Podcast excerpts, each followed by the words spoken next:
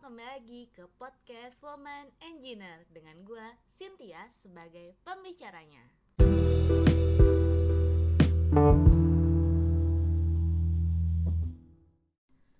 Kali ini gue mau membahas suatu isu atau istilah kali ya yang lagi booming nih di kalangan pekerja, terutama anak mudanya, yaitu quiet quitting. Awalnya gue tahu dari scroll-scroll sosial media gitu seperti biasa. Kebetulan algoritma gue memang banyak berkutat di self, development. Nemulah istilah ini, quiet quitting. Yang awalnya gue pikir ini tuh ada hubungannya dengan gerakan banyak pekerja yang beramai-ramai resign dari pekerjaannya semenjak kantor-kantor mulai menerapkan WFO kembali. Ternyata salah coy Ternyata si quiet quitting ini maksudnya lo kerja sesuai aja dengan jadwal kerja kantor resmi. Datang jam 8 pagi, pulang jam 5 teng gitu misalnya. Gak lembur alias gak overworking lagi. Pas gue baca postingan ini, gue cuma nyeletuk. Lah, lo baru ngelakuin ini sekarang.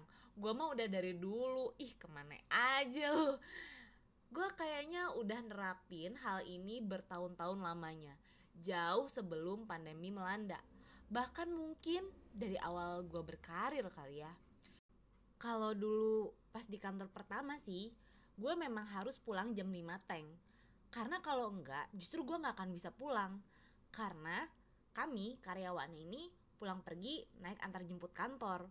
Udah gitu semua kerjaan di save di PC dan kebetulan kerjaannya rata-rata pakai software khusus gitu.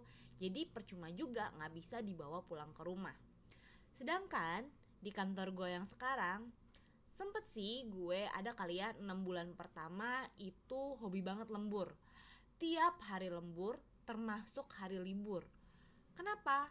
Soalnya gue mengejar ritme kerjaan kantor gue yang cepet banget nih dibanding kantor gue yang sebelumnya dan gue belum beradaptasi untuk itu sehingga gue harus selalu lembur untuk bisa menyamai kecepatan kerja rekan-rekan gue yang lebih senior atau pintar. Oh ya, perlu dicatat nih, keputusan lembur gue ini juga atas kesadaran gue sendiri ya, gak disuruh sama bos juga. Lagian waktu itu bayaran lemburnya bukan berupa duit, tapi makan malam. Ya udahlah ya hitung-hitung buat anak perantauan ya lumayan lah bisa ngurangin biaya satu kali makan. Tapi akhirnya gue memilih untuk mengurangi lembur. Ya mungkin seminggu cuma 2 sampai tiga kali aja lah. Kenapa karena gue mulai penyakitan karena kecapean dan gue sempat mengalami kejadian tidak menyenangkan gitu ya ketika gue pulang kantor di atas maghrib. Jadi ya untuk kesehatan dan keamanan diri akhirnya gue membatasi lembur gue. Setelah itu gue ditugaskan nih di site dan lucunya walau kerjaan di site itu lebih keras, lebih banyak dan lebih urgent gitu ya karena ditungguin sama tim konstruksi yang ada di lapangan, gue nyaris nggak pernah lembur. Dengan alasan yang sama dengan di kantor pertama gue yaitu gue pulang pergi pakai antar jemput kantor ke mes dan semua tim site pada pulang tepat waktu. Jadi ya ikutan pulang lah ya gue jam 5 teng daripada nggak bisa pulang karena nggak ada kerja nggak ada kendaraan gitu kan. Nah tapi dari situ gue jadi belajar oh ternyata bisa loh tanpa lembur kerjaan itu tetap beres. Bahkan bisa dibilang schedule pekerjaan proyek gue ini termasuk lebih cepat daripada schedule di kontrak. Ya itu balik lagi ke manajemen karyawan dan pekerjaannya. Gimana tuh maksudnya? Ya maksudnya gini loh kita sebagai karyawan ya harusnya konsentrasi pas jam kerja itu bener-bener ngerjain job desk kita ngerjain kerjaan kita. Kerja di jam kerja dan istirahat di jam istirahat.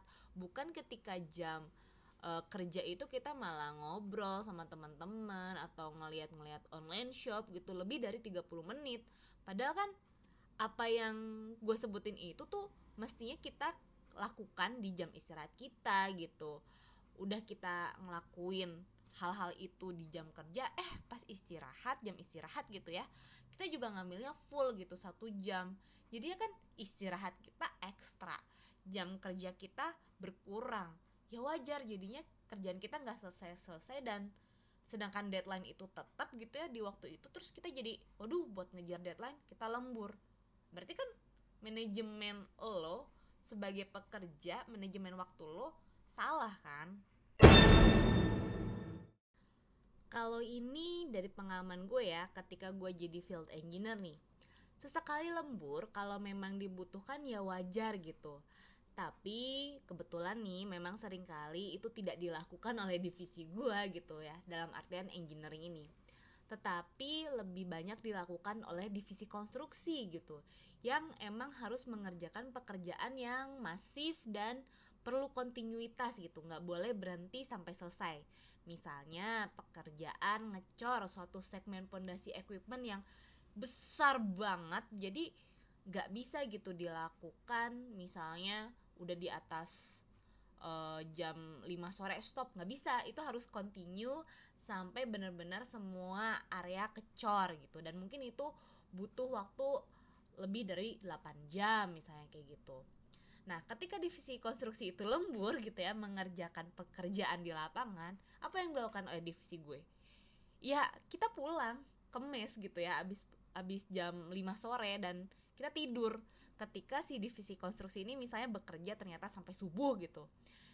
Ya udah gitu, tapi besoknya ya mereka dapat kompensasi boleh masuk lebih siang atau sore atau bahkan nggak masuk sama sekali. Tergantung dari mereka lembur sampai jam berapa gitu.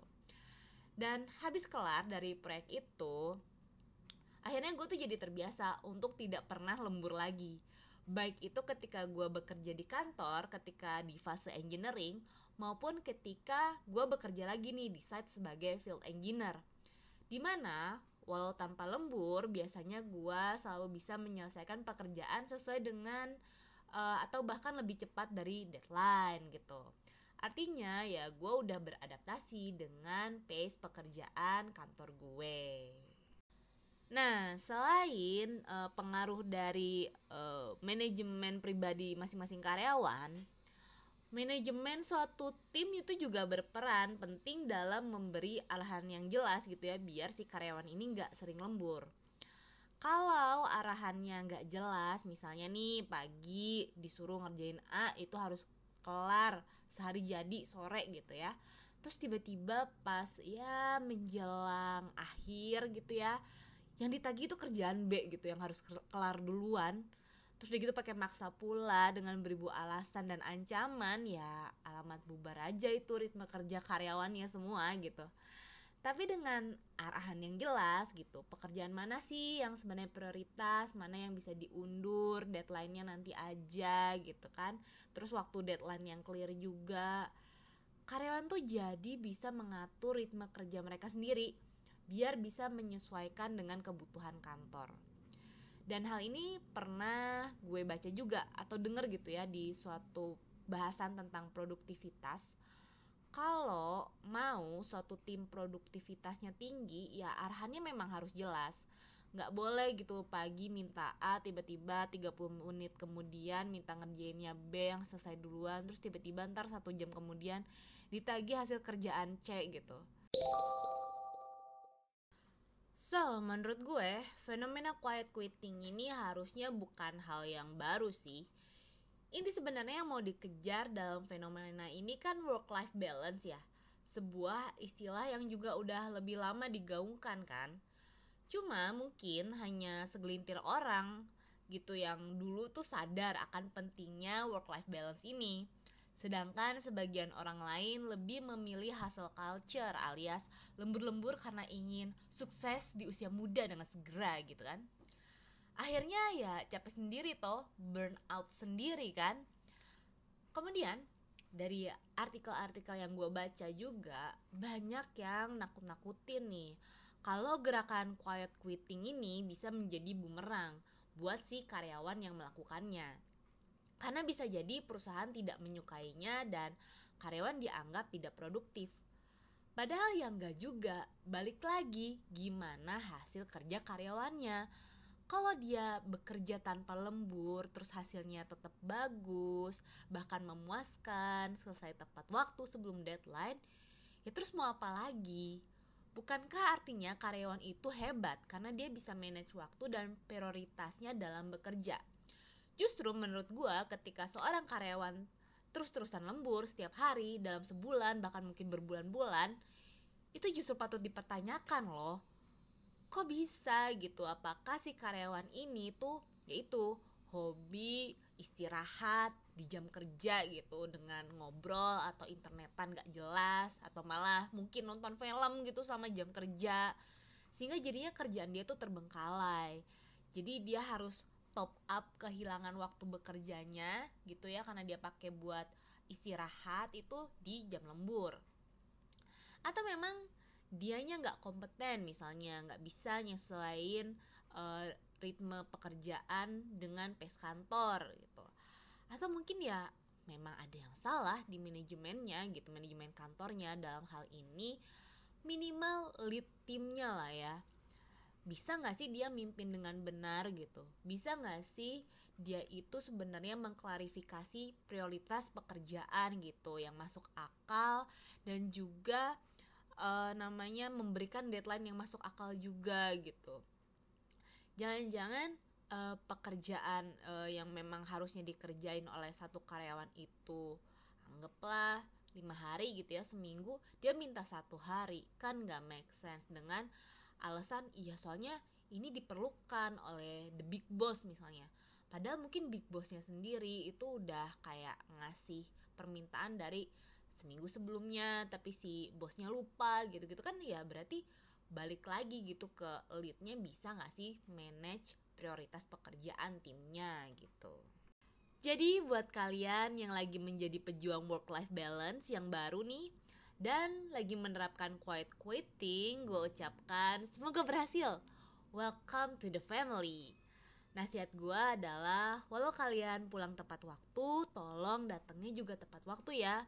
Silahkan fokus bekerja di waktu kerja dan fokus beristirahat di jam istirahat kantor yang resmi. Kalau kendalanya itu dari teman nih, sesama kolega yang suka ngegosip, mungkin bisalah agak tegas menolak halus dan ngajak ngobrol laginya nanti aja di jam istirahat.